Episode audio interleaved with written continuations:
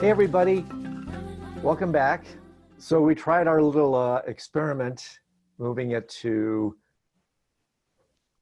six o'clock or whatever we tried last week on Thursdays, and it was just too much um, fuss, too much hullabaloo. Um, so, just to keep things simple, we're going to go back to, to this one o'clock track.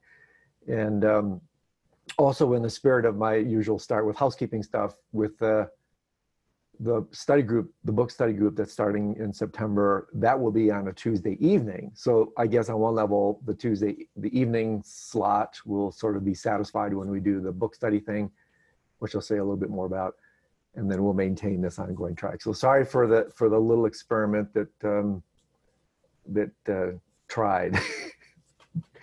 I think I can, I think I can, but it couldn't. So, um, some housekeeping things. We always start with that. First of all, welcome back, number 21. Amazing. Just like the 21 Taras, auspicious number. So, housekeeping stuff. Um, we got some really fun interviews for those of you who are nightclub people. Really cool interviews coming up. I actually spent a couple hours this week with uh, David Loy, who happens to live in my neighborhood, sort of 15, 20 minutes away. And he's a remarkable individual. Um, author of, I don't know, a dozen, 14 books, um, a really sensitive, deep scholar uh, practitioner. And that's what makes him unique. He, he uh, doesn't just do this tremendous kind of research with his books, but he's a very devoted Zen practitioner. So we had a, just a terrific afternoon and he agreed to get, come online with me. So we're, uh, I'll be recording that this coming Saturday. He's an amazing guy. I, when I first was introduced to his books, I was so blown away that I then literally systematically just set about reading everything this guy has written. Um, so I think you'll agree with me, he's a special one. Daniel Love also, uh, I've been in contact with him for months. He finally got back to me, which is great, out of the UK, author of uh, quite a nice book on lucid dreaming. He's agreed to come on, so we're working to set that up. Um, my dear friend Dustin DiPerna, who's author of a number of books and also a very leading thinker writer in the world of integral studies and what I refer to, it's not my terminology, it's so um, getting more kind of common usage these days, transreligiosity, working with traditions that really kind of transcend any religious boundary. Um, he's wonderful in all these arenas. And so Dustin has also agreed to come on. And then uh, um, finally, uh, I developed this beautiful relationship. I think I might have mentioned this last week with a, a, Islamic scholar who lives in Baghdad. He just reached out of the blue. So we've struck up a really lovely conversation, really informative guy. And he, he's teaching me a ton about mystical Islam that I had no idea. And even this kind of yogic, uh, dream yoga tradition within Islam, which I was clueless about. So he's also agreed. So I'm really excited about all these amazing people coming on. Um, I'm doing a program next weekend, uh, and I'm sure Prem, who's probably listening, my dear friend uh, at Yogaville, she'll probably put in the check box a link to that. This is a four day dive into the Bardos. Um, I'm really looking forward to uh, doing that with her and her community. It's a really great community. So that's coming up.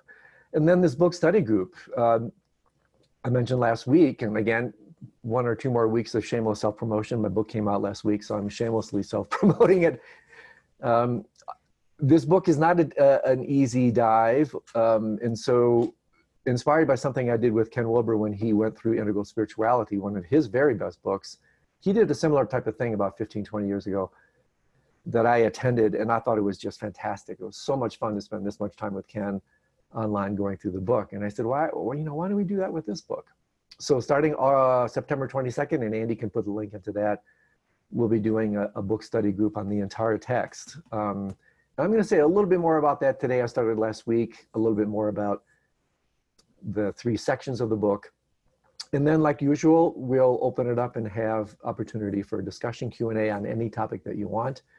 Um, so start lining up your questions. And after my 20, 25 minute riff max, we'll open it up. But one thing I do want to start with, just so we don't lose kind of the framework of what we're doing here, is, is again, just a brief reiteration of um, just two of the so-called emergency, my term, emergency meditations that I have found super helpful. And so one, of course, is this really beautiful one breath meditation which comes from the Mahamudra tradition. At least my teacher, Khenpo Rinpoche, taught it. And so what we do couldn't be easier, so it makes it so powerful and applicable. For the duration, literally, of one inhalation and one exhalation, one breath, we simply do a meditation session for the duration of one breath. Okay, so we'll, we'll start or non-start with that. So one breath meditation.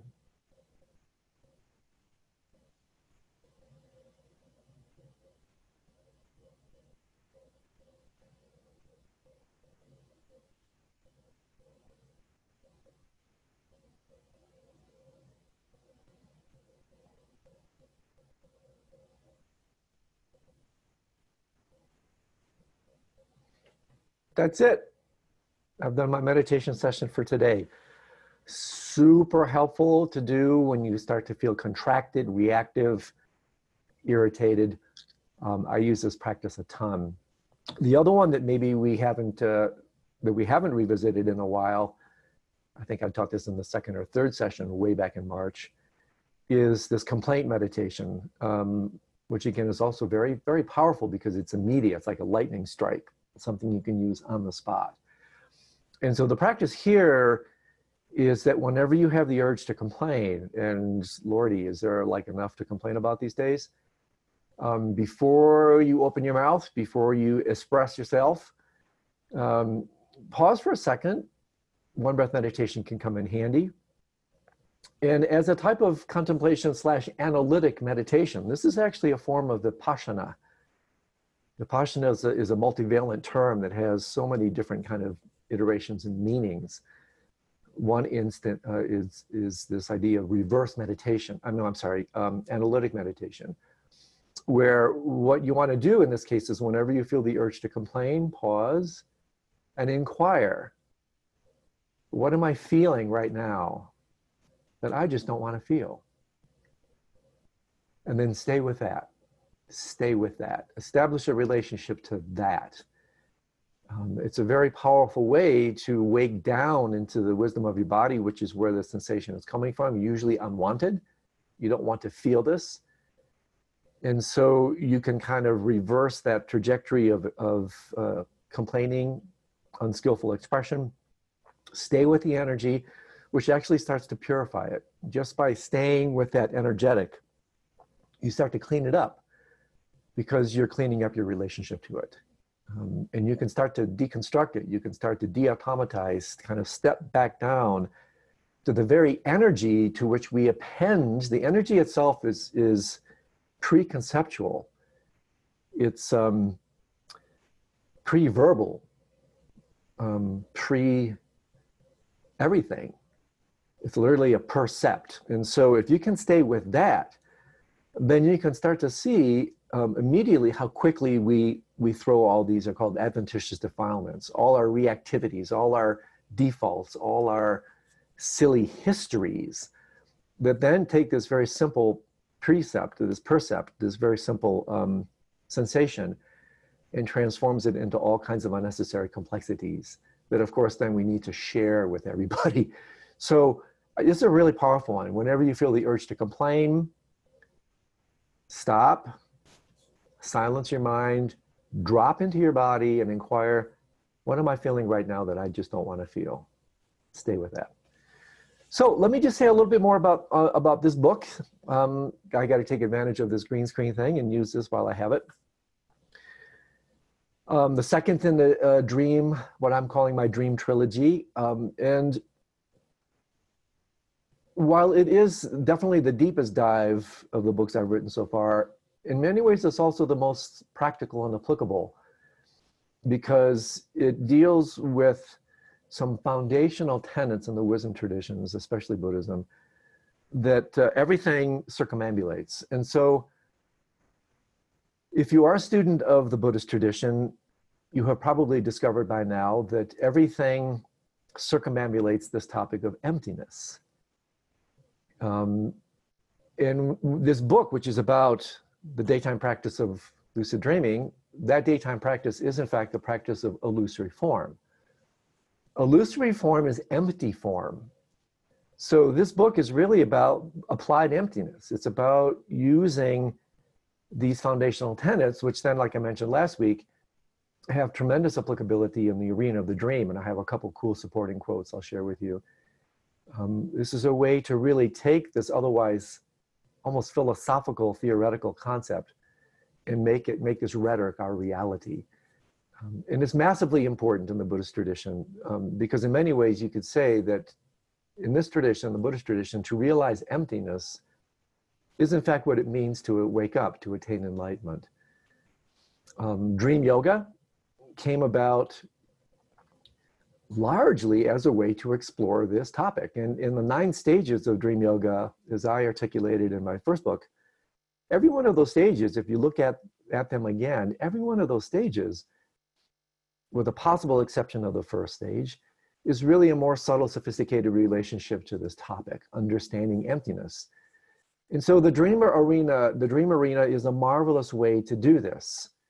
Um, and I wanted to share a couple supporting quotes along these lines. One is from Serinity Young, who's a wonderful author, where she writes, the illusory nature of dreams serves as a prime example of emptiness, end quote. And Mingyur Rinpoche, one of my main guys, I love this guy. He says, quote, during the daytime, phenomena appear to be more dense. This makes daytime a tougher schoolroom for learning about emptiness. It is much easier to recognize emptiness in dreams, end quote.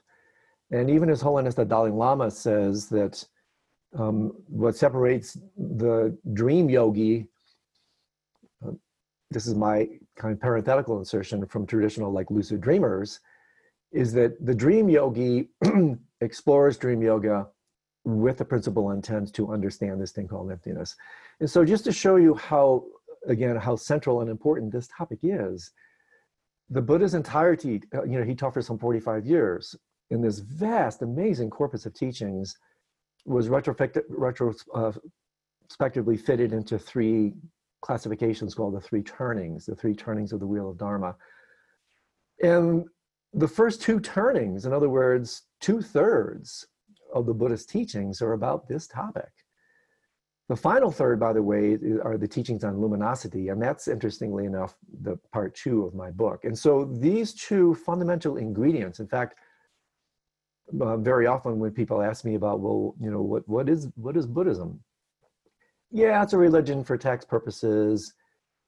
It's a philosophy. It's a science of mind. But even there, saying that it's even a science of mind, um, that's that's a really kind of tricky thing to say. And my friend Evan Thompson, who wrote a really cutting book on just this topic, "Why I Am Not a Buddhist," really interesting read. I highly recommend it. Goes after this notion that dozens and dozens of teachers um, profess that Buddhism is a science, science of mind. And he's, he goes in a really elegant way saying you can't really say that, um, but that's a slight sidebar. But the idea is that Buddhism, you know, in terms of definitions, religion, philosophy, science of mind, but my favorite definition is Buddhism is a description of reality. And that fundamental, irreducible description, there's so many ways to describe reality, and all the different teachings, all the different yanas, all the different turnings have their ways to, to um, provisionally define what is reality. But in my exploration of this tradition for decades, the irreducible definition, at least as far down as I can take it, the irreducible definition of reality is it's the union of luminosity and emptiness. And so obviously then understanding these two ingredients um, are enormously important. If they were easy to understand, we'd all be enlightened. They're not. They're extraordinarily subtle, very deep, fundamentally teaching on the nature of non-duality, which by the way, when I, when I interview my friend David Loy, my new friend David Loy on Saturday or Sunday, this is exactly the book that we're going to talk about. His, his first amazing corpus called Non-Duality in Buddhism and Beyond, which is a masterpiece.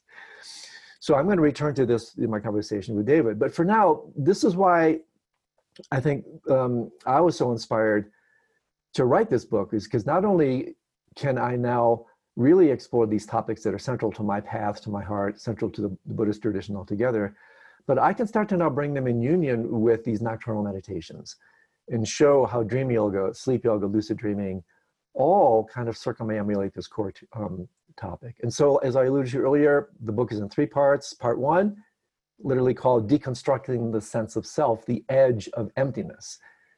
And so, this is where I, I use um, the Buddhist tradition, but not exclusively so. I also draw from the Neoplatonic tradition, from, I mean, you name it, non-dual Shaiva Tantra, Advaita Vedanta, anywhere I can find supporting um, statements around what the Buddhists put forth as this trajectory of emptiness. So the whole first part, the first part of this book is about this.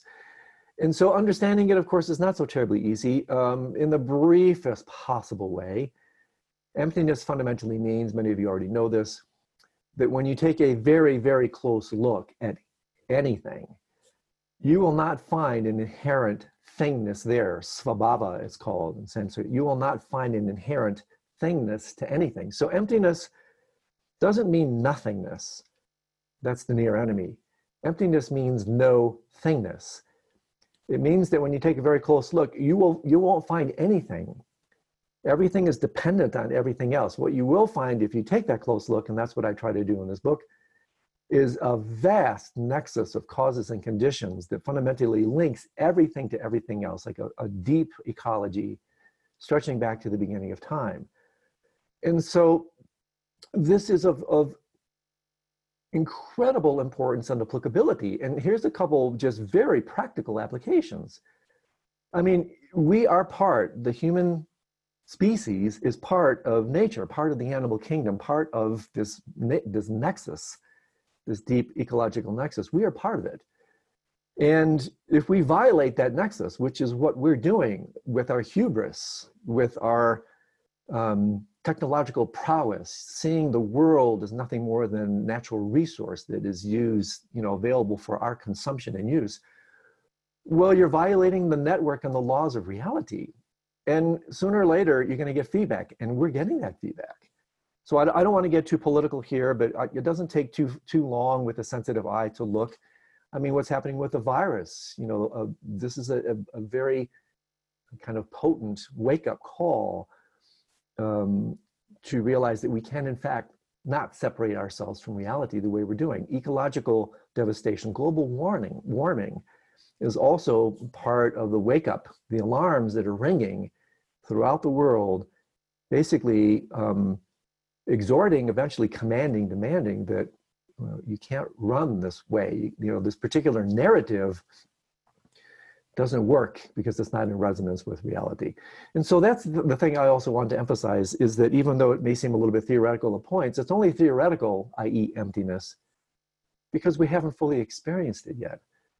And so uh, one of the really surprising, very important consequences of emptiness is when you realize the empty nature of things, being empty of self-nature means being full of everything else. And so therefore emptiness really means fullness and this is really important because otherwise it's just the void, it's just this like spooky nihilistic thing. Not at all. Empty of self means full of other. And so therefore this gives birth spontaneously to compassion. So when you understand emptiness fully, the natural automatic reflexive expression is compassion. And so therefore this is also a marker. If, if, if you're not compassionate, if you're not living a kind, connected, caring life, you don't understand these foundational tenets because the automatic reflexive expression of emptiness is in fact compassion, the expression of fullness. And so one of the things I do that um, I had a great time doing with this book is I just I just draw on as much literature um, information I can from everywhere to support these somewhat radical claims, at least radical for a Western lens. And I just wanted to share one with you now from a physicist, Chet Raymo, who's also a beautiful writer. And so I, I, just found this one so elegant, I just had to share it with you. And so the book is just peppered with these sorts of supporting statements. So this one's pretty cool. It would be wonderful to tag an atom of carbon so that we could track its journey. Every carbon atom that ever was still is. The carbon atoms of the Earth's crust were once, before the Earth was born, part of the dusty nebulas of space. Our carbon atom on the surface of the earth makes its way around and around like a pilgrim or a gypsy, now in a rock, now in the sea, now in the air, now in the body of a living creature. Its alliances are eclectic. For a while, it may join up with a couple of oxygens and travel the roads as CO2. Or it may take up with a larger crowd of nitrogens and hydrogens and oxygens in the protein of a morning cloak butterfly. Or it may stick with its own kind in the regimented ranks of a diamond or a block of graphite. I just love this kind of stuff. And so, you know, uh, the other thing that, that's connected with this that I riff on a little bit is literally with with every breath we take, we inhale. I mean, trillions of atoms, and included in this bed of atoms, quite literally, not metaphorically, are atoms that were once in the body of Adolf Hitler, that were once in the body of the Buddha, that were once in the body of Jesus Christ. Shakespeare, Beethoven, you name it. And so when the wisdom traditions say Christ is within you, this, is somewhat literal. It's not just metaphorically, metaphorical. So with each breath, we're, we're sharing these atoms that Chet Raymo was talking about, atoms that have been recycling through all sentient life forms from the beginning of time. And so therefore we start to see, even at a biological, physical level, that we're this mosaic, this, this kind of cosmological mosaic of uh, aspects basically fundamentally made of stardust. Maybe that's why everybody wants to be a star, right? Is because we're made of stardust, right?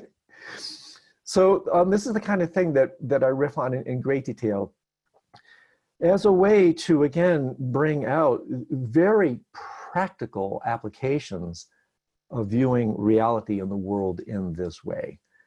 Um, so yeah, let me go just a little bit further. So part two of the book is on, um, it's called Manifesting Clear Light Mind, the play of luminosity. And so this goes into the final third turning, what's called the third turning on luminosity itself. And this goes into this marvelous exploration of, okay, okay, okay, we've cut, cut, cut the via negativa, the, um, the slashing and the burning to get rid of all these fallacious ways of looking at the world when you cut, cut, cut, cut, what's left? Well, it's, again, it's not nothing, it's no thing. Well, what is that no thing? One way to talk about it is what's left is light. Light. Um, and this includes not just physical light, but light as the fabric of reality and basically the light of the mind. And so this part of the book is, in fact, a deep exploration of what is this light? Um, and, you know, I, I, can give you just one brief kind of contemplation that we explore here. Some of you may have heard this from me before, but, you know, when we see things in the physical world, like right now, we see things because photons are bouncing off particular uh, objects, hit, hitting our eye, retina, and then we interpret that as this particular external object. So there's external light that illuminates this. So close your eyes for just a second. We can do this very brief kind of contemplation. Close your eyes for just a second. And as a brief reflection contemplation, think back on your last dream to connect this to again to dream yoga. And when you're in that dream, things are appearing. There seem to be objects in that dream, seem to be appearances in the dream, right? We can't doubt that. Have you ever reflected where does that light come from? What illuminates the objects in your dream? Where does that light come from? You're seeing, right? You're seeing something in the dream. How, what's, what's the phenomenology of that? What's taking place there? Where's that light coming from? It's the light of the mind. It's the light of the mind itself. And so we explore this aspect of light. Where does that light come from? But it's not an external light source. And so the book goes even further into some pretty deep plunges into um, what's called tantric epistemology or non-dual ways of knowing. Again, exactly the questions I'm going to bring to David. These objects are appearing in the dream. They're lit by the light of the mind. So the question that I will explore with, uh, with David is, what's actually going on in terms of subject object here? Who is saying what? And this leads to these really shattering conclusions that I present a number of meditations that attempt to guide one towards this realization, where the appearances are self illuminating, self aware. Um, and again, this is a way to talk about non duality, which is not easy to do. The minute you start to talk about duality using dualistic language, you're going to end up with irony, paradox at best. Because the map, the map, especially this dualistic map, can never describe the territory. So, this is where the book gets increasingly more subtle, refined, and starts talking about the very heart nature of mind and reality. And again, just to show you that, again, it's not just cognitive light, it's not just mental light. This also is related to the fabric of the universe. And so I draw a little bit here on the work of David Bohm. Many of you may know of his work. Amazing physicist, mystic, friend of Krishnamurti, student of Einstein. I'm getting a lot of traffic recently. I remember reading his book Wholeness and the Implicate Order like 25 years ago, um, which is an amazing, amazing exploration of these foundational tenets. And so here's just one supporting quote from him, and then we'll open it up to questions. Matter, as it were, is condensed or frozen light. All matter is a condensation of light into patterns moving back and forth at average speeds, which are less than the speed of light. Frozen light is energy and it's also information, content, form, and structure. It's the potential for everything, end quote. And so this is a this is a hardcore physicist. He kind of tran, you know transformed a little bit into a mystic, as did many others, by the way. Ken Wilber wrote a beautiful book called Quantum Questions, where he uh, gathers a lot of the quotations from the great physicists, um, kind of mystical references from the from the physicists. And so, some of the statements I bring in the book, it's it's really pretty interesting. I put a statement from a, a, great meditation master um, and not too far down the road is a, a statement from a physicist, um, and you can't actually tell who wrote which. So this is the sort of stuff I riff about, riff about in, in the first two parts of the book. And then next week when I come back, I'm going to talk about the third part with you a little bit, and then end my pitch. This is a little bit of a, a pitch not only for the book, but this is the kind of thing we're going to explore, obviously, in tremendous detail with the book study group. And so next week I'm going to come back and talk to you about part three of the book, which is basically okay. You're saying all this radical stuff me as a representative of these wisdom traditions, what do we do with this? Where, where's the so-called evidence? Where's the proof? What does Western ways of knowing science um, have to say about it? So the third part of the book that I'll talk about next week is all the kind of Western support from all these different disciplines that really comes together to um, brace, buttress this view, this illusory, fundamentally illusory view of reality. So anyway, that's all I got to say for today. Um, we can open it up to questions. I think Andy might have one uh, or two written ones out there. And if if uh, if Rem is listening out there, um, he sent a question, and for the life of me, it just evaporated back into the implicate order. I can't find it anywhere. Um, every once in a while, my computer just literally evaporates an email, which is kind of bizarre. Maybe it's a dream sign. So if you're listening, my friend, um, I, I would appreciate if you could just come on and ask the question because I didn't get a chance to write it down and I don't remember everything you were asking. But in the meantime, I know Andrew Andy has one or two to pass along. So open it up. All right. Well, I see uh, Joe Perrin has his hand raised. So why don't we start there? Give Joe the audio. Audio Joe. Hi there. Hey. Nice to see you again backdrop. Is that the Vijayadas? Uh, no, that's the Vajra Regent's calligraphy. Oh, I love it. Nice. And uh, best we can tell, it's a dragon, but it has tiger stripes. Yeah. Cool. Very cool. Love it. Yeah. Yeah. One of my favorites. Yeah, that's a good one. So, uh, two things. One, a little clarification. Please. You said um, uh, empty of self means full of other. Uh-huh. I believe.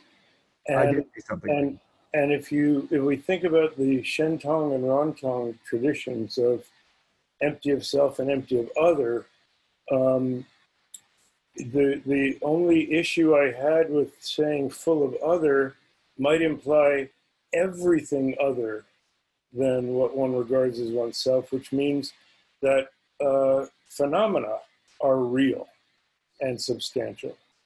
So to say, uh, if I'm empty of self, I'm full. Uh, empty of self means full of other. Um, might be confusing if you think of other as oh, so so I'm empty, but the television set is isn't. It's real and has its own solid right. identity. Right. Good point. So so I, I think that to the in technically the Shentong tradition of empty of other means it's empty of everything other than the um, uh, enlightened nature. Correct. And that's, let me say something right there, Joe, because that's important. And that's one of the things that gets a little bit slippery when you start talking about these very nuanced states is that, you know, uh, the one word can have completely different meanings on different contexts. And yes. so everything I'm saying, and again, I didn't say it because there's just so much, only so much time, was fundamentally, as you well know, principally from the Rangtong position. Mm-hmm. Tongpas talk about it in the way you're alluding to. I didn't go there just because it's a little bit maybe too subtle for what I wanted to put across. But I love the interjection, Joe, because again, it just shows that when you get to these extremely subtle states and experiences, one has to be extremely careful um, and um, yeah, just yes. careful with usage of language and what one is actually pointing to, because otherwise there's so many booby traps. There's so many tripping right. points here. So your your interjection is very well and, taken. And one one of the things that I did in one of the sessions I was uh, host was helping you out with um, was the the version of the Thich Nhat Hanh holding up a blank white piece of paper saying, oh yeah i almost read that quote today. Yeah that beautiful quote. Yeah. you know it, it's empty uh, that that everything is included. You say do you see the clouds? Do you see the rain? The trees the farmer the lumberjack that cut down the trees the farmer who, that grew the cotton that made the shirt of the lumberjack the mother of the you know and so so there's everything in that uh, in that piece of paper except for one thing, and yeah. that is paper. It's empty of the concept. It, it does, right. the concept paper is not in there. Exactly, and, and that's go, and then you go to a book, and the paper is there, and everything's in there except for one thing, and that is book. book. Exactly, and and so that this, and if we take it to ourselves, then everything is in here the whole universe is contained in this thing that I refer to as Joe, except for one thing Joe. There's no Joe here. Right. Everything else is. So it's full yeah. in that way. That's what you were saying. It's full of everything but that identifying label of, of self. So, well, so, well um, said.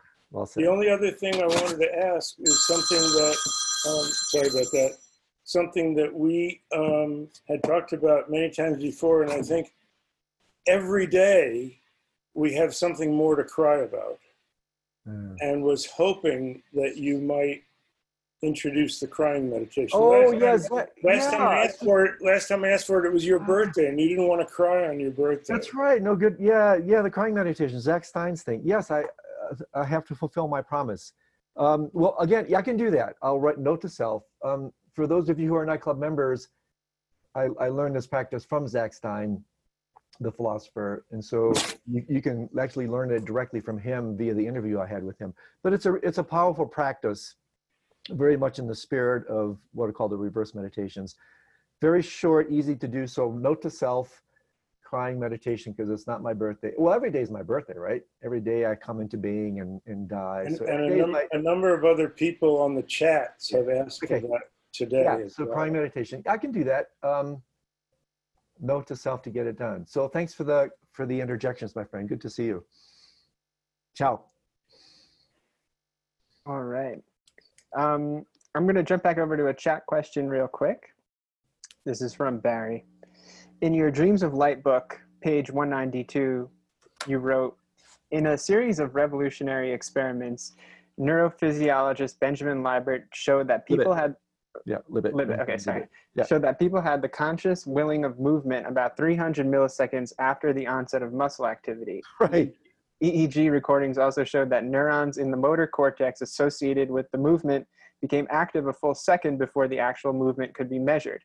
Right. If the if the brain starts something before the conscious quote I decides to act, where's the free will? I thought the discussion on 194 to 195 really essential for how we can effectively utilize the one breath meditation. Any Oh. comment on putting this information in practice? Yeah. Did, did he just type all that stuff into the chat column? I don't know. dude yeah i mean lordy what what to say about this this this is uh this is one of the more um unsettling parts of the book um so much to say here It- it- it's basically in again this is a little bit prescient because this is all encapsulated in the third part of the book where i have a couple of chapters on uh, the illusion um, of everything basically and what illusion actually means. And so i go after time space things and in this case free will. So th- this the this the very controversial um, and absolutely outrageous studies of benjamin libet um, are designed to challenge this notion that philosophers and mystics um, contemplatives have been debating for centuries that that uh, we don't have free will. Free will is fundamentally an illusion. And so, um, oh, my friend, there's so much to say here. I'm not even sure how far down this rabbit hole I want to go right now because it, it's just such an enormous topic and it's of such great importance. But but fundamentally, there there is some good news here. Again, it's not just this nihilistic thing that you know we live in in, in a world where we have no um, kind of conscious agency. Um, what the implication here is, and what I explore in the book, using Libet's work and others, is that while we don't have free will, who here- here's another way to say it, several ways to say it, who we think we are, and again, Joe just said we're not, right? Um, who we think we are has no free will.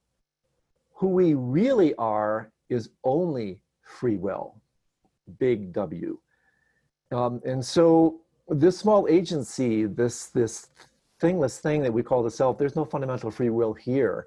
And that, this is this is just you try to wrap your mind around this, and it's a total mind f. You, just don't even know how to work with this.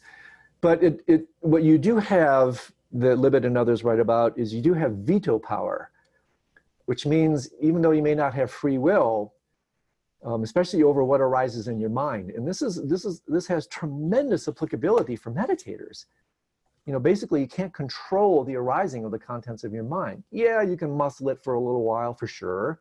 You can corral it down, snuff it for a little while. But fundamentally, you know, you can't control the arisings in your mind.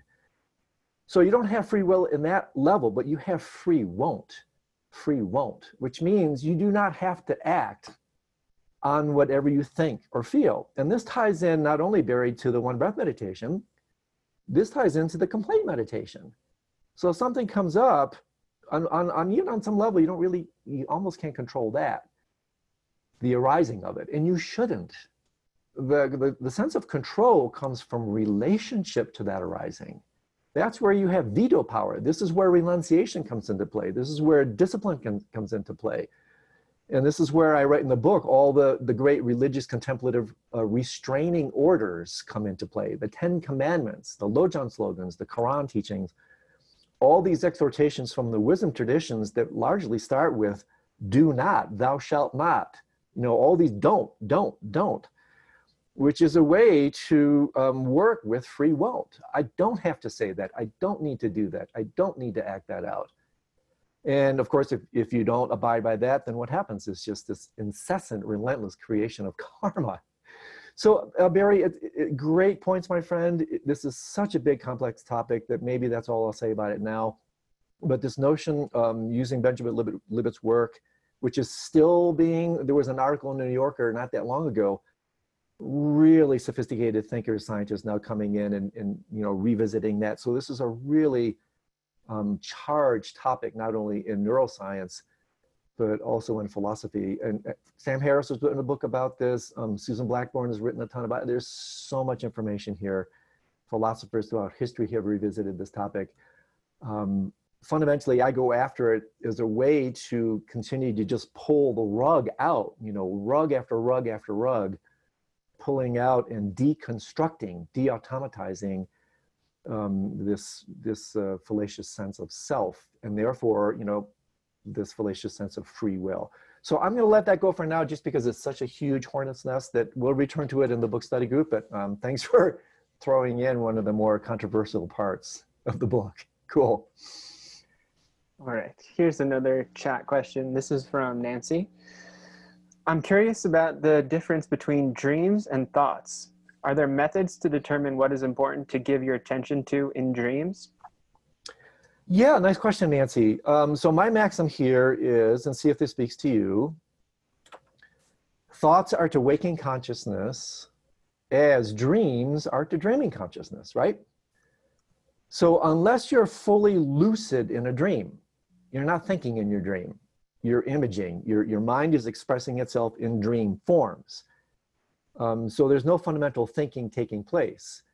When you become lucid to a dream, however, voila, guess what happens? You can bring, it's a hybrid state of consciousness, you can bring a level of consciousness, lucidity, to a previously unconscious state. So, in other words, you can now bring some thinking to what was previously just dreaming. And this is where things get obviously really cool because then you're no longer buffeted around by the contents of your mind expressed as a dream you now have the ability to actually interface with those contents, to work with them, to transform them, and eventually to self liberate them. So, um, if you want to ask a follow up to that, that's where my mind goes with this question. Thoughts are to waking consciousness as dreams are to dreaming consciousness.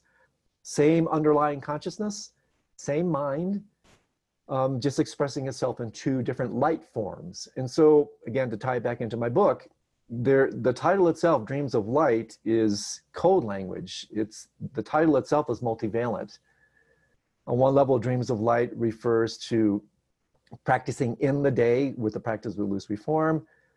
light eventually um, i use it as a code word for manifestation of mind dream i'm sorry um, dream i use as a code word for manifestation of mind and so, in this larger sense, um, everything becomes a dream.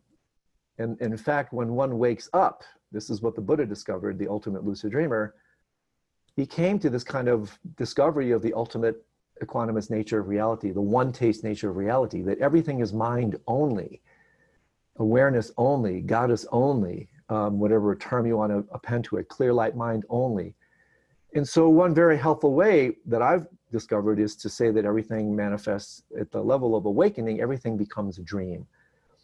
And there's so many um, interesting implications, applications here. One, very briefly, for the for those of you interested in death and dying and the Bardo teachings, this can therefore, so to speak, solve or answer one of the most common questions that is, is often asked of me when I teach on death and dying, and that is, where do you go when you die? Well, with this understanding, you simply transition from one dream to the next. It's a type of what's called recursive dreaming. You're simply cascading from one manifestation of mind to the next. It's just through various reasons, which I explore in the book, we confer an ontological status, a level of reality to this dream that we do not confer to the other dreams. And, and that's purely because of fear, which I also explore. So uh, maybe I'll stop and pause there because there are too many sidebars, but if that helps Nancy, that's what comes to mind. Uh, yeah, she said that was sounding good. So that's what comes to light. Okay, thank you. Um, all right, going back to the raised hands, and next with the audio is Ted. TEDx. Hi, Andrew. Hey, Ted. Enjoying your book, um, you. both audio book and the red. Oh my God! Wow. I miss I miss your voice, but uh, he's doing a good, job. Yeah, uh, you must be having a lot of nightmares if you're soaking in my stuff that much. No, no, no. But but th- that goes to my my question subject. Okay.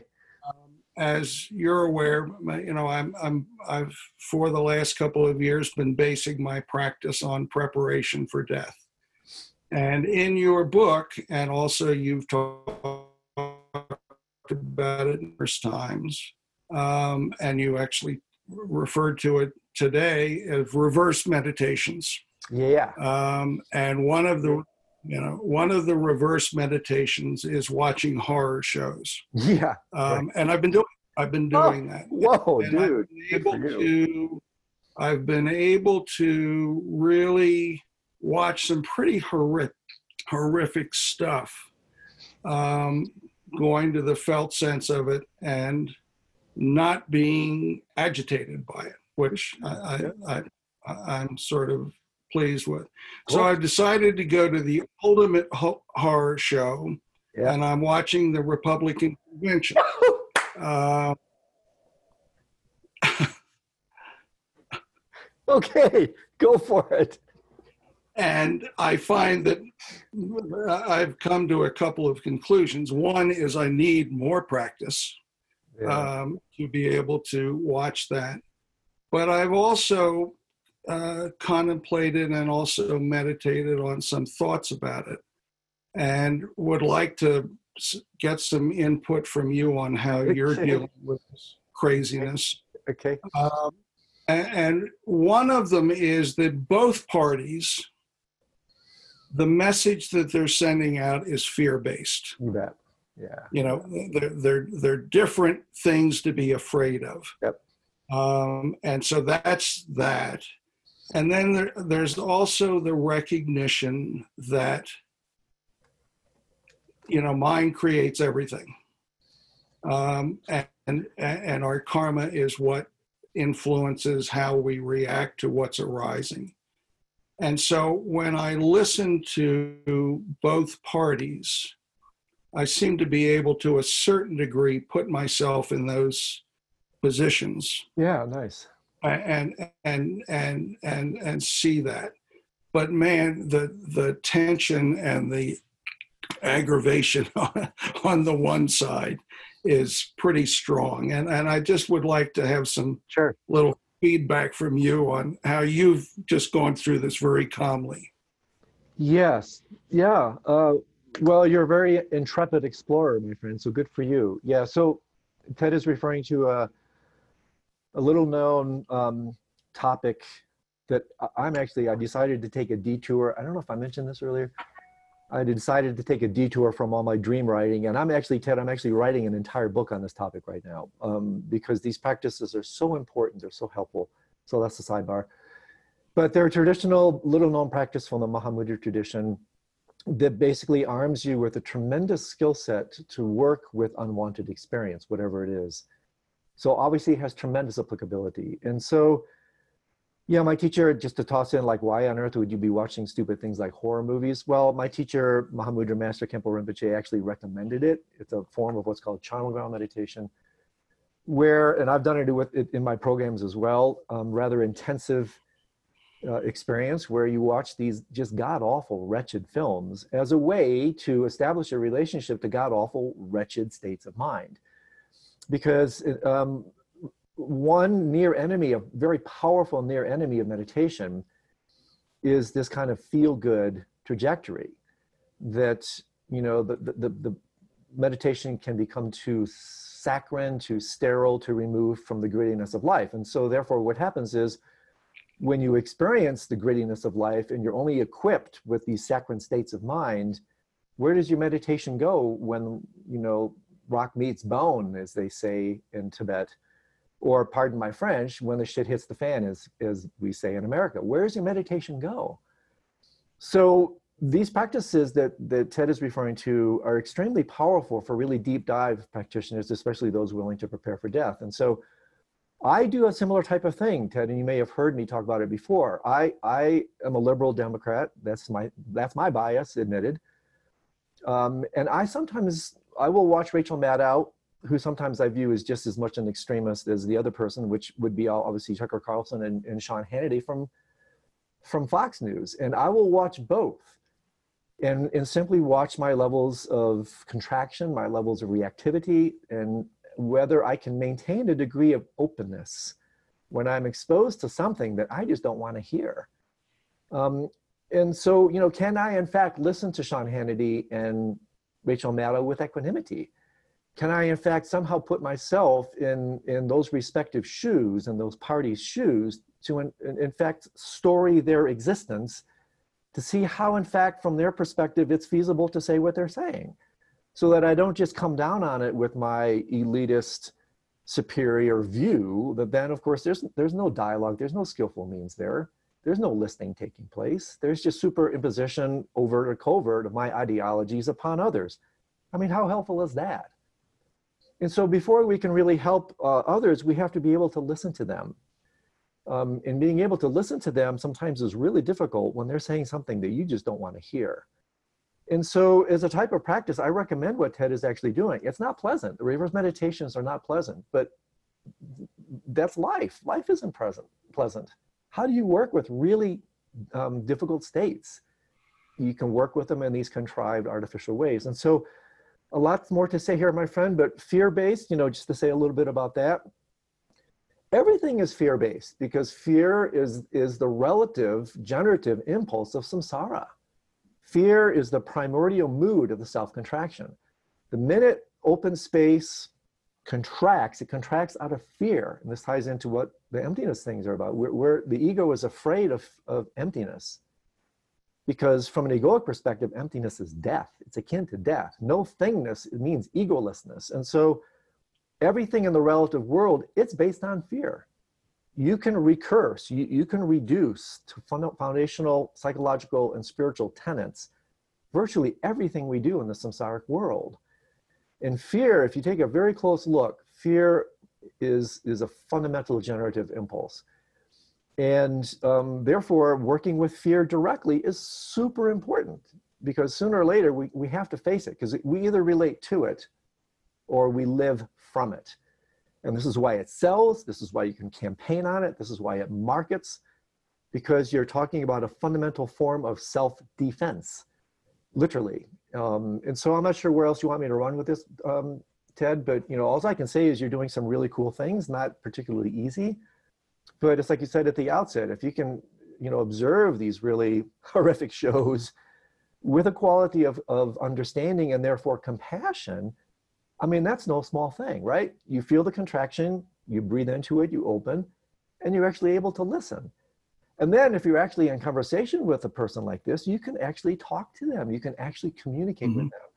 And if you're ever going to, so to speak, help, I, I use the word convert in a very qualified way, you know, you have to be able to meet people where they are, not where you are. That's the definition of upaya. That's the definition of skillful means. And so to voluntarily put yourself in, in conditions that really would otherwise force you to close down, to plug your ears, to cover your eyes, and actually maintain openness to that, that's a fantastic practice. Because then you can relate to your own unwanted experience with this type of openness. You can relate to others who may not speak your language, your vocabulary, your ideology, your beliefs. You can listen to them. And therefore, instead of, you know, meeting fear with fear, you, you meet fear with love and all the wisdom traditions will tell you, you will never defeat fear with fear. You'll never defeat temporarily. Yes, world wars have shown that you can do that temporarily. But the only way, uh, and all the wisdoms assert this um, un unconditionally, the only way you're going to, so to speak, defeat fear and hatred is with love. And how are you going to do that?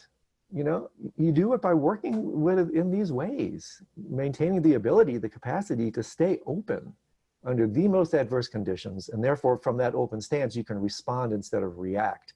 That's enormous. So I'll let that go for now, but as usual, really great questions and comments, my friend. Thank you. Thank you. Thanks, Ted. All right, and next with the audio will be Judith. Okay. Yep. Hello. Good. Hi, Andrew. Um, Andrew, I hope that your more uh, kind of advanced students will bear with me a minute, but I've been plowing through um, Luminous Emptiness, or yeah. Francesca Fremantle's book. Yeah, yeah, yeah. So I'm getting to the bardos, and I find it really hard. They're so mythological, and to me, they're kind of the opposite of emptiness. How do you handle that? You know, I look at the hungry ghost and I think, shit, I'll never get beyond that um, so yeah, can you sort of talk about that a little bit? So, so tell me, Judith, when you say mythological, what do you mean? You well, mean when they cultural, describe culturally based? You mean? Well, when they describe the pictures, the actual, yeah. it feels mythological.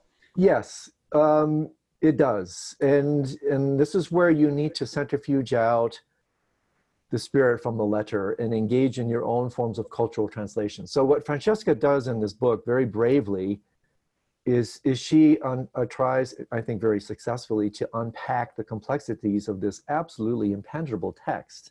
It's so difficult to understand. What she doesn't do because it's not her charter is engage. She's a liturgical translator. Um, in this particular book, she doesn't act as a so much as a cultural translator, and that's not her charter. So cultural translation, in my opinion, is just as important. It's outside the scope of what she attempts to do. And so in this case, what one needs to do is understand that these are archetypal, like for instance, very specifically, what, what you're talking about is mythology, is basically what some scholars um, write about is ritualized phenomenology. And, and what this means is we shouldn't take these things too literally because as you put it, that is in fact anti-emptiness. That's reifying these archetypes. The archetypes, the 51, uh, you know, 100 peaceful, wrathful deities, which are exceedingly difficult to understand, um, we shouldn't reify them. We shouldn't freeze them. They're expressions of the deity principle. They're expressions of archetypal energies. And so to really understand those, Judith, we, we need to understand things like deity principle. I, by the way, again, I'm pinging to other references since I don't have exhaustive time here. I talk about this with in some detail with the Sanskrit scholar Ben Williams. So if you're a nightclub member, we spend a fair chunk of time talking about deity principle. It's really important to understand that um, because without that type of understanding, and also, you know, another way that, that just pinged into my mind is reading Trungpa Rinpoche's introduction to his translation, by the way, which he did with Francesca Fremantle. He translated it together with her, his, his monumental translation of the Tibetan Book of the Dead. His incredible 30 page introduction talks a little bit more about the kind of cultural translations. And so, um, what I would recommend, just for, for kind of purposes of buttoning down, I would recommend just plowing through the book and then um, coming back up when you're done to understand some of the foundational principles that are really being um, understood or, or, or I should say being expressed in this book. Because fundamentally, everything becomes principle, right? This is another way to say it. Even death is a principle. Deities are a principle. Um, everything becomes uh, kind of uh, multivalent in that sense. You can use it on so many different levels. So yes, for sure, what you're saying, Judith, if you take the deities to be literal, you're missing um, the idea. Um, understand deity principle, then you'll understand what these deities are expressing. To really understand that, again, this is one of the most um, transformative radical books ever penned in the Tibetan Buddhist tradition. It's self-secret. It's not easy by design to really understand it, you have to cast a very wide net. Again, beyond obviously the scope of what I can do here. To understand these deities, you have to understand the archetypal energies of the play of the mind. And in order to do that, you have to study the Yogacara, you have to study all these other things that when, you know, when you cast that kind of net, then you come back and then you see, oh, this is why Padmasambhava Karma express this as this deity. This is why they say it in this way. And so the, the energy, the investigation, the, the work that is necessary to answer these type of questions, again, the book is self-secret by design. The, the energy that's required to understand and really answer your questions will really help bring this book to life. And, and therefore, not only will it radically transform the way you relate to your death, it will radically transform the way you relate to your mind right now, this particular dream that we're in right now. So maybe guide me a little bit more if you want me to say something other than that. Um, I'm trying to think. It's uh, ritualized phenomenology. Evan Thompson writes about it in his book. You know, so there are other places we can track down that. That's the way to get your mitt around this, um, because it's designed to stretch and bend the mind open, so that you start to understand some very subtle principles that you literally can't put these into words. So they try to put them into deities. Even the deity, the archetype, the myth, doesn't really fully represent it. Um, and so these are just all fingers pointing to a moon, right? And so we have to understand what is it that they're really pointing towards. They're pointing to something that fundamentally cannot even be put into image or word. And, and so even with everything I said, the irreducible level of comprehension takes place when you experience deity principle, when you experience what these energetics are all about. Because that's what, again, is revealed whether we know it right now. These deities are expressing themselves right now, whether we know it or not. They just express themselves in a much more powerful way when we die because they're no longer obtunded or mediated by the physicality of our, of our current situation. So it's not easy stuff. You have to kind of wrestle Yeah. with it. And is his translation, Trungpa's translation in his Tibetan Book of the Dead, is that the the the is that where his translation is or his um, introduction? I mean, it's Yeah. right there. In fact, I have it right here because I'm a, Okay. another chance for me to sell my stuff. Yeah. I'm teaching a course. It's, it's just so pathetic. Uh, this entity, it's coming up in November, which is why I'm not riffing on it. This real, this interesting entity called Embodied Philosophy asked me to do a, a course on this book. So that's why it's out here. I'm working on it. Um, so I'll come back to that later. I'm going to do a four-part talk on them, and, and some of the stuff I'm riffing on right now is exactly what I'm going to be unpacking with them Okay. in November. Okay. I'll Great. back to that later. Okay. Great. Thanks, Andrew. That's you keep great. looking at it, Judith. It's worth the trouble. This stuff Okay. is not easy. Deity principle is not easy. Emptiness is not easy. Luminosity is not easy. If it was, we would all be enlightened. Yeah. So we have to wrestle with it. This is this is holy war in the best sense. We have to go. We have to go to battle. We have to work to understand these things, um, and eventually going through it. You know, using this this three part pedagogical approach: hearing, contemplating, meditating. So you're you're struggling between the hearing and contemplating part. That's fantastic. Eventually, that'll even mature into the meditating part, where all of a sudden this this, this becomes your experience. Then you can come out just like Padmasambhava did, and then you can write a book about deities because you understand from your direct experience what they're trying to talk about. But Yeah. you know, they're talking they're trying to talk about non-duality using dualistic mediums. Good luck with that. You can't do it. This Yeah. is the best they can do. And so we have Yeah. to stretch into and then beyond any dualistic medium, including the, the archetypal images. So it kind of reminds me of the Christian thing. It passes all understanding, kind of thing. It passes all conceptual understanding Understanding. and then yeah. matures matures into true gnosis, true knowing. Right. Yeah. Yeah. Okay. Thank you. Yeah, thanks, dear. Great question. Good ones today. Thanks, Judith. Okay, I'm going to jump back over to some of the chat questions. Uh, this is from Leah. How do we start with smaller steps to working with fear than horror movies and political conventions, particularly with a trauma background? Oh yeah, wow. well, if you didn't throw on that last bit, I could I could say a few things from a more spiritual lens. Um, yeah, the the trauma thing. Here's there are several ways to work with this.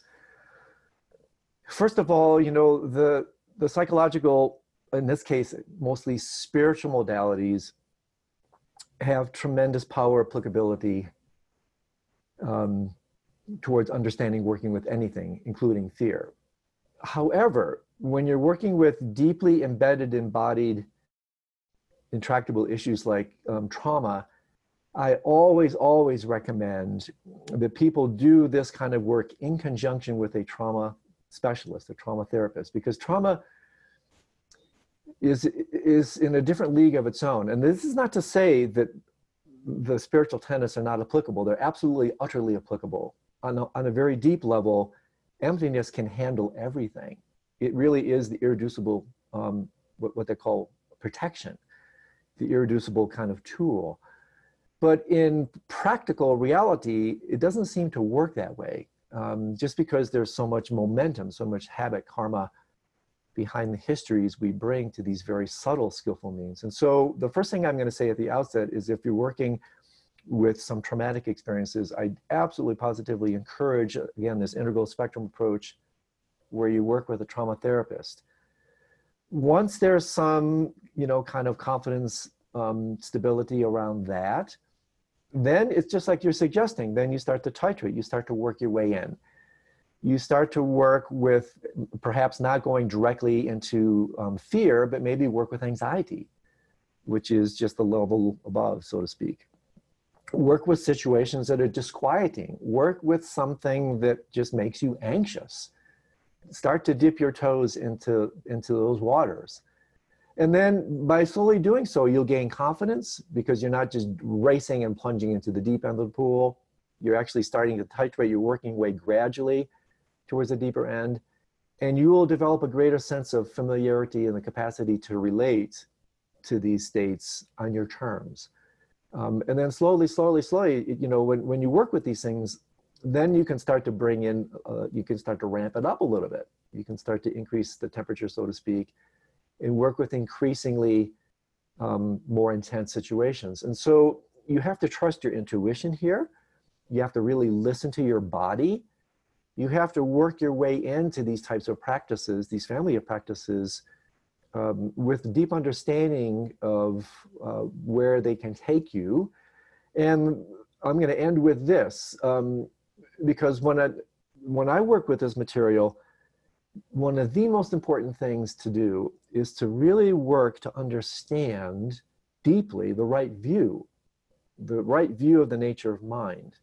This is incredibly important. Right view is the first of the Eightfold Noble Path, the first factor of the eight factors that leads to um, the complete path from a kind of Theravadan perspective.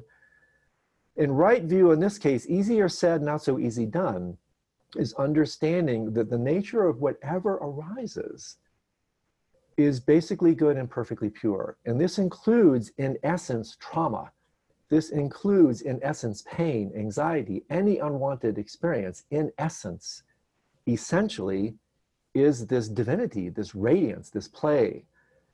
And so this may seem like an outlandish, outlandish kind of rhetorical um, proclamation, but all the wisdom traditions assert this. And, and I can, in fact, I, I'm into it right now because I'm writing on it right now. I could riff off to you 10 quotations from 10 wisdom traditions that make this radical proclamation, of which Buddhism is just one.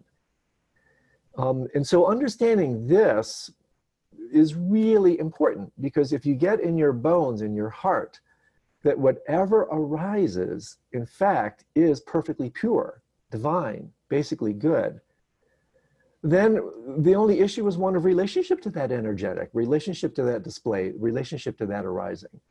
So this alone is is is game changing, but it's uh, again easier said than done. Why? Because we live in a world based on a um, Judeo-Christian Christian um, kind of original sin approach to things. We live in a world of reality, um, kind of dictated by the tenets of scientific reductionism, which reduces everything into matter, into frisky dirt. And so everything in the Western world is a kind of degraded view. Um, and so transforming this degraded view, this reductionist view, into an elevationist view, this view that everything is divine, much easier said than done. It's not easy because it goes against the grain of all our personal conditioning, our cultural, social kind of support networks. But this is, again, this also shows you how, how far and how deep these practices can take you. Armed with this view, equipped with the meditations that implement it, with support from people that can guide you, you can enter the most horrific unwanted experiences with complete equanimity. Um, and in fact, that's what, you know, fundamentally is one fruitional aspect of, the, of this type of work. So uh, another just terrific, beautiful, big question. If there's a follow-up to that, I can address it, but for the purposes of time, that's what comes to mind. Thanks. Here's another chat question. This is from David. So is a Tushita heaven just another form of a dream? How so, and what does that mean? Yes, uh, on one level, everything is a dream, even Tushita heaven. Um, it's just a dream manifesting in a particular form. So uh, the Tushita heaven is is is still in in the realm of samsara. Um, oh, geez, what to say here? So in Buddhist cosmology, also Hindu cosmology, but let's be very specific. In Buddhist cosmology, what we know as this dimension, this human realm, is just one of six major classifications of realms. Just now, we're speaking just within the realm of samsara, confused um, existence. And within those, you can, you can take those six realms um, and actually subdivide those depending on the system, you know, up to 27 or even more different domains of existence. Realms that are just as real or unreal as this. And Tushita Heaven is one of these kind of um, God realms. It's still within, my understanding, is still within samsara. It's still not even in the domain of the Pure Lands. It's just a very elevated realm of samsara. And so that whole cosmology thing is, is, I think, a very interesting thing to explore. But to be really, you know, kind of concise um, to the question, that fundamentally every one of these dimensions is in fact dream in this larger level. Everything is just display of mind. Now that doesn't mean we again, just to show you the subtlety here, it doesn't mean it's display of my mind. That's solipsism. That's not what it's saying. It's a display of my mind conjoined, interconnected with all the other minds that co-conspire to bring about this particular realm that we call consensual reality. So I'll, I'll let that go for now, unless you want me to take it further, because we start to run into some, you know, pretty deep um, kind of ontological domains that maybe are beyond the scope of what you're asking. So I'm, I'm- I try to be a little bit more pithy these days, because otherwise what happens is I get so jazzed that I end up running in these questions in 20 different directions. So um, that's what comes to mind. Oh, you're doing great, Andrew. Here's It's all about me. So whenever I hear that, I, I feel better. Well, I'm really here for, as your cheerleader. That's what I'm here for. All right. This this is the next uh, chat question. It's from Marilyn. So, do people blind since birth see in their dreams? No. Uh, not if they're they're not if they're blind from birth. Um, if they're blind, uh, what's the age? I read some studies. Uh, can't remember three, four, five. Then yes, they will still dream visually, so to speak. But even then, uh, the, there's no vision there. There's no eye there. That's just your habit translated in, and projected into the dream state. There's no vision in the dream but they're still saying, right? So who's saying what? That's a different question. But fundamentally, people who are born blind do not dream the way we do. They represent their world differently. And so those types of representations are actually what are on display when they dream, but they don't dream visually. Um, if you lose your vision, I can't remember the exact age, three, four, five, somewhere after that, then yes, you will still dream visually. All Cool. right. And uh, going back to the raised hands, and next with the audio will be Erica. Can you all hear me? Yes. Cool. Uh, thanks, Andrew. I uh, I just want to say how much I relish your use of language. You know, at some point, language you know falls off, but you use it so well. And I guess the segue for me is, Thank you know, there's certain things that stick. I have these little post-its, and and I've been doing the right here, right now um, meditation. Um, it helps a lot. Um, but I loved what you said a few weeks ago. Um, uh, whatever we refuse during the day Right. becomes the refuse of our night of, of the night. Um, and uh, this is a, a wonderful thing. And I've noticed, like with my own ego mind, you know, I'm I, I do therapy, dharma. I think you know I'm I'm not avoiding anything. But of course, the dreams, you know, dreams have a they have their way with you, Yeah. and I know. Um, so, uh, so as I was on on the the chat, I got really tired and I I lay down, and I I I kind of went to this kind of half sleep, you know, floaty place, Mhm. and um, and the first thought that that popped up was, "Where am I?" Ah, cool. Just an instant um, uh, inquiry about the body, you know, my body, and you know that attachment to to to I. Um, so the the thing you said before, uh, uh, additionally, uh, was if you wake yourself up from a nightmare, it's kind of the beginnings of lucid dreaming Uh-huh, can be. Can can be because um because i'm afraid i'm i'm at a very remedial level. I'm kind of a, a lapsed not a lapsed catholic but a lapsed uh vajrayana practitioner who had to get off my cushion at one point and you know practice these principles you know in my life in a they weren't separate but uh, a lot of people around me were sick and i just couldn't devote the time and i made a very conscious choice that i had to um, kind of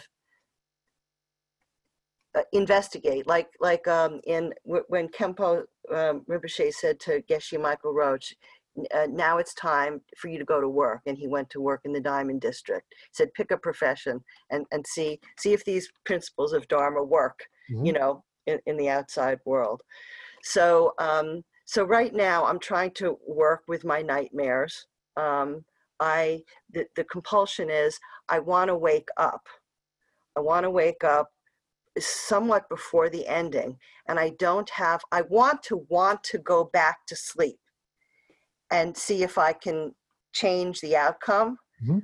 But I find that I want to, want to, want to, like it's it gets more and more removed because it is so unpleasant. You know, I think maybe I'll murder someone or someone's going to murder me. Um, so there's there's that, and and I guess I just wanted to say about trauma because it's such a part of my landscape. Um, a book that really has been so helpful is "The Body Keeps the Score." Yeah, you know, I, I was just going to say that. And in fact, I have it. I just filed it. Where is it? Yeah, I'm reading it. I'm also reading it. Um, so yes, I couldn't agree more with you. I, in fact, I had it on my desk until I cleaned up my desk. I highly recommend it as well. Thanks for bringing it up. Yeah. So, um, you know, it's almost as though you have to embody the trauma before there's any kind of transitance. And uh, and it's very much like the Dharma that way. We want to push away what's unpleasant. Um, so it's uh, I'm so glad that someone brought it up and that you have this wonderful compassion around it because, you know, in in uh, Western thought, psychological thought, it's not been really well understood uh, for a really long time, and we're just sort of in the Middle Ages with with trauma, and it's really tricky with with practicing. So. Um, uh, I wonder if you could just sort of say a little bit more, if there's anything to be said about, you know, the reticence to sort of go back into the dream once awakened, um, or just Especially to, if, you mean, especially if the dream if the dream is unpleasant. You mean? yes, Yeah, because you know we're designed our default, right? Um, our default, our habitual uh, reactivity is comfort plan. You know, whether that's the view, that's the right view from the samsaric agenda. That's a very limited, I wouldn't say wrong, but I would say that's a limited view from the spiritual approaches because, as I mentioned numerous times, spiritual path is not about feeling good unless you're talking about basic goodness the spiritual path is about getting real.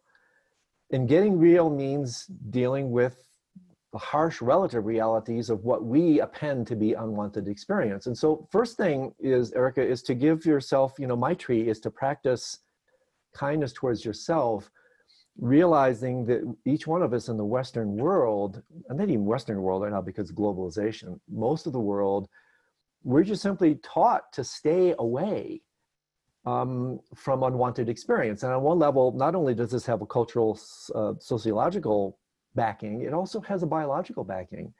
You know, evolutionarily, from from the perspective of, of basic Darwinian evolution, we survive by staying away from difficult experiences. And so, all this is super important to understand because we have all this history behind us that conditions us to just FedEx out of difficult situations on a relative level, biological level, we need that to survive. This is also deeply connected to my work on fear. Same thing with fear. But when you're trying to go from the form dimension into the formless, the same tenets that applied at the level of form no longer really apply at the level of the formless, right? And so that's why we have to reverse our views in a very real way. And this is why there's so few people that are actually enlightened. Because all, you know, the, the, the, the history, the momentum, the karma, the habit, of all these ways that propel us away from unwanted experiences, they are formable. You know, pull it, pulling your finger out of a fire is that's, we've been trained biologically to do that. And so that imperative from the biological domain supersedes its, its territory and then tends to dominate spiritual pursuits. And this is why it's super important to understand how to work with fear, how to work at these deeper levels, in fact, with trauma, how to have the skill set, the armamentarium, to go into the really difficult situations armed with this radically reverse form of relationship. Um, and so maybe say more, Erica. Um, again, this is just another one of these really beautiful, deep questions that I could, you know, kind of sideline all, or sidebar all over. So maybe bring me back to track if you want me to say something more about this. But that's that's what comes. Uh, no, that it's it's uh it's uh it's extremely uh helpful. Um, I um uh I think maybe I'm enjoying the nightmares a little bit more. Um, in uh, in, in a way, um, there's, I, I mean, there's, it's at the end of the day, it's all like slow. It's a slow progression. So I, I, I find that I just can't, I can't rush progress. It yes, exactly, exactly. Happens when, when, yeah. when, it, when it happens. And you know, Erica, let me just say this: there's two ways to approach this. Um, this so this ties into the, you know, what I was talking about earlier. Uh, the teachings on emptiness and how they become so applicable here. So there are the relative and absolute approaches to what you're talking about. So the absolute approach to working with nightmare, and this ties in a little bit to what Judith was talking about with deities, is to understand nightmare principle. And the fundamental absolute nightmare principle is in fact reification, right? This is super important. Mistaking things to be real. So there's two reasons we suffer in the dream, and then you can extrapolate that to the waking reality. The primary reason we suffer in the dream is because we mistake what appears to be in the dream to be real. We reify it. That's our default. We reify everything. We think that monster is real. We think that scary thing is real. The teachings on emptiness work with waking you up from this nightmare of reification at the absolute level. So that's one central thing that really supersedes everything. On a relative level, then we have the stuff you were talking about before that you were alluding to, that what we reject in um, conscious experience, you know, out of sight is not out of mind, out of sight is into the unconscious mind, your body. And so therefore refuse transforms into the refuse heap of the unconscious mind.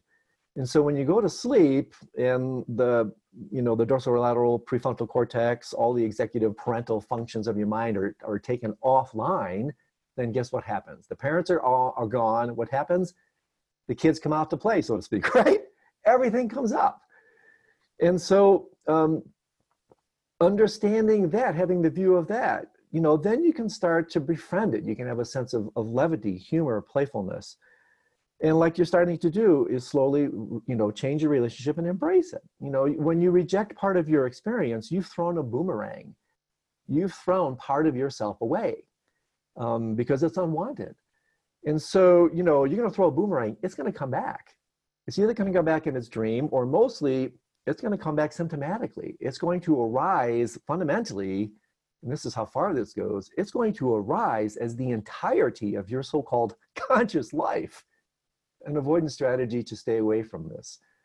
So, if you understand that, again, the power of you, the, the absolute view that is empty, the relative view that you're simply working with disenfranchised, disaffected aspects of your being, allows you to, to, to gradually, gradually, gradually but um, radically transform your relationship so that you realize, you know, like I mentioned many times, you know, um, thoughts are the children of your mind. Dreams are the children of your mind. Um, and sometimes those children in those dreams are throwing tantrums. They're radical. They're, you know, they're kind of not so easy. But with the right view, you know, you don't throttle your kids, you don't strangle your kids, even when they're nightmarish. You, what do you do? You love them, you embrace them. And by again, you know, like with Ted's question, you you meet fear with love, you meet um, hate with love. And so eventually, armed with these tools and the skill sets and the lucidity practices that allow you to implement them, you will learn how to love these tantrum throwing aspects of your mind because what, what else is in there, Erica? There's no pre-existing landscape. It's just your mind. And so this alone, you know, this is a slow game changer where you just open, accommodate, and, and make love to whatever arises in your mind. Something like that.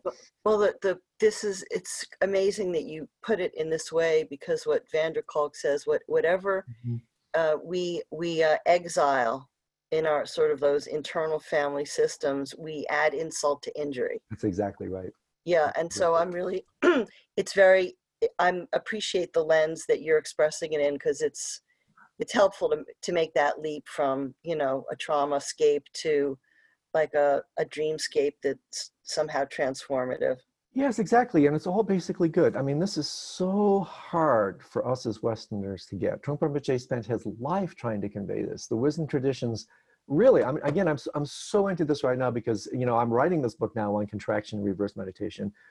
And the first chapters, first two chapters are about right view and sacred view. It's all about creating and believing the fundamental inherent sacredness, goodness, divinity of whatever arises. And that again is monumental. So thanks for the great question, Erica. I really appreciate Thank it. you. Thank you, and, uh, Andrew. as usual. So Andy, we can take, Congratulations. thank you so much. Appreciate it. We can take maybe one more and then I try to limit it to an hour and a half. And the other ones we'll queue in for next week. Okay, perfect. Well, then next with the audio will be Karen. Thank Okay. you. Can you see me? Okay. I can. Hi, Karen. All right. I've been uh, studying with you for some time, quietly on the sidelines, and it's Thank meant you. a great deal to me. Thank you very much. I appreciate that. Yeah, I'm very interested in the study group coming up. So, something exciting happened I wanted to share with you. Okay, cool. Last night, um, I found myself, uh, I was, asleep, was, I was asleep. I was in a very, very bright light, very bright, crystal clear environment, much brighter than any dream I've had. And so I was kind of, kind of in a panic. Is this a dream or is it reality? And that was just such an unusual experience for me. And so I saw a um, somebody who had died. So I said, "Oh, this must be a dream." So it continued to be very clear and different than any dream I've ever had. Cool. I've had dreams sort of that kind of like hazy and I'm kind of in there and I've been done some flying and this and that, but none of them had this quality of brilliance of light. Very cool. But the the actual content is a little difficult for me to remember. I remember there was food and I tasted the food and it tasted particularly vivid. And there were a lot of people, but I can't remember what was uh, happening. A little less anxious than usual in my anxiety dreams. But the ending was similar to my everyday dreams, which is it was hard to get home. Trying to find a way, a transportation to get home. I'm being very emotional about that. So I'm so glad to talk to you today, Andrew, because the uh, I'm, I'm reading the first few chapters of your book, but the brightness of the light and the the kind of moment of, hey, am I in a dream or is this real? Was just so different. I mean, even I've had um, Nice. quite a number of experiences with ayahuasca, Yeah, yeah. and I it, even that I knew that I had taken something. Yeah. And okay, so it's a special experience. Although it just takes you and you have to go with it. But anyways, I was wondering what you thought of that. Oh my gosh! First of all, congratulations. it's just beautiful. Yeah, and and um, these kind of dreams can really change you, right? I mean, because they're they're so foundational, they're so true, they're so illuminating that they act as is what the, the traditions sometimes talk about is a pointing out transmission, where they can point out truer dimensions of being that um, are often suffused with light and um, the kind of emotional affective delight that comes there's a wonderful play on word delight the, the delight that comes from kind of bathing in this in these foundational dimensions. And so i mean it's interesting at the end you talked about how it's difficult to to come home right? You have a hard time finding your way home. Mhm. that that could mean one of two things you know that we could be unpacked with a little discussion is one is you know coming home to the relative self sense or more most importantly actually how difficult it is to come home to the nature of who we really are which is in fact this light. And so i'll let you suss out which one of those two it is probably the latter that you know we, we all have this type of homesickness. We're all um, fundamentally looking for this you know foundational homecoming. And so when you return to this kind of bed of mind you will discover fundamentally that it is light. What that light is uh, obviously like i mentioned at the outset very subtle deep big topic but most important thing is you've tasted it you've touched it you've felt it. And then that can inspire you to like you know aspire. I want more. Want quote unquote carefully because you don't want to grasp after it um, because it'll backfire. You want to aspire towards it a kind of soft wanting where it actually points out something that now you can revisit stabilize and then spread the light share it so that eventually that light not only um, illuminates your dreams but eventually illuminates your entire life that's the point where you fundamentally realize that everything you experienced in that state and felt literally just as real or unreal as this. And so think about how your world would change if you could relate to this the way you related to that. I mean, what a beautiful thing that would be, right? So, um, Well, I didn't, I just one detail here. I didn't have any choice in anything. It proceeded like Yeah. a dream, and I couldn't say, oh, I think I'll change this or I'll have any volition. yeah, no need, no need. And in fact, it's in a, in a very real sense, the content also doesn't really matter. oh, Um, really? Good. Yeah. No, no, the content doesn't really matter. It's it's that underlying more foundational um, tenor that's the most important thing, and even just witnessing it, not engaging it, you know, just kind of bathing in it, soaking in in. Uh, I think I, I read one scholar, sensitive scholar mystic, was writing about a similar experience, and she said it was like taking a bath in God, which I thought was just beautiful. You know? So maybe that speaks to what you feel. And so th- these are fantastic because again they're they're yams they're powerful markers. Um, they can really inspire us to just you know keep going and you realize that hey there's something quote unquote really here and so that's part of what you're touching into so thank you for sharing that that's really lovely Yeah. Thank you so Cool. much. welcome so bye everybody i got to go andy please do me a favor and, and cue in if there are other people that had questions we can put them at the front of the line for next week but we'll be back on Tuesday, uh, Thursday. We'll keep this one o'clock slot. Seems to work better for everybody. Um, and until then, everybody, wash your hands, wear your mask, and keep your heart open. Okay? Bye.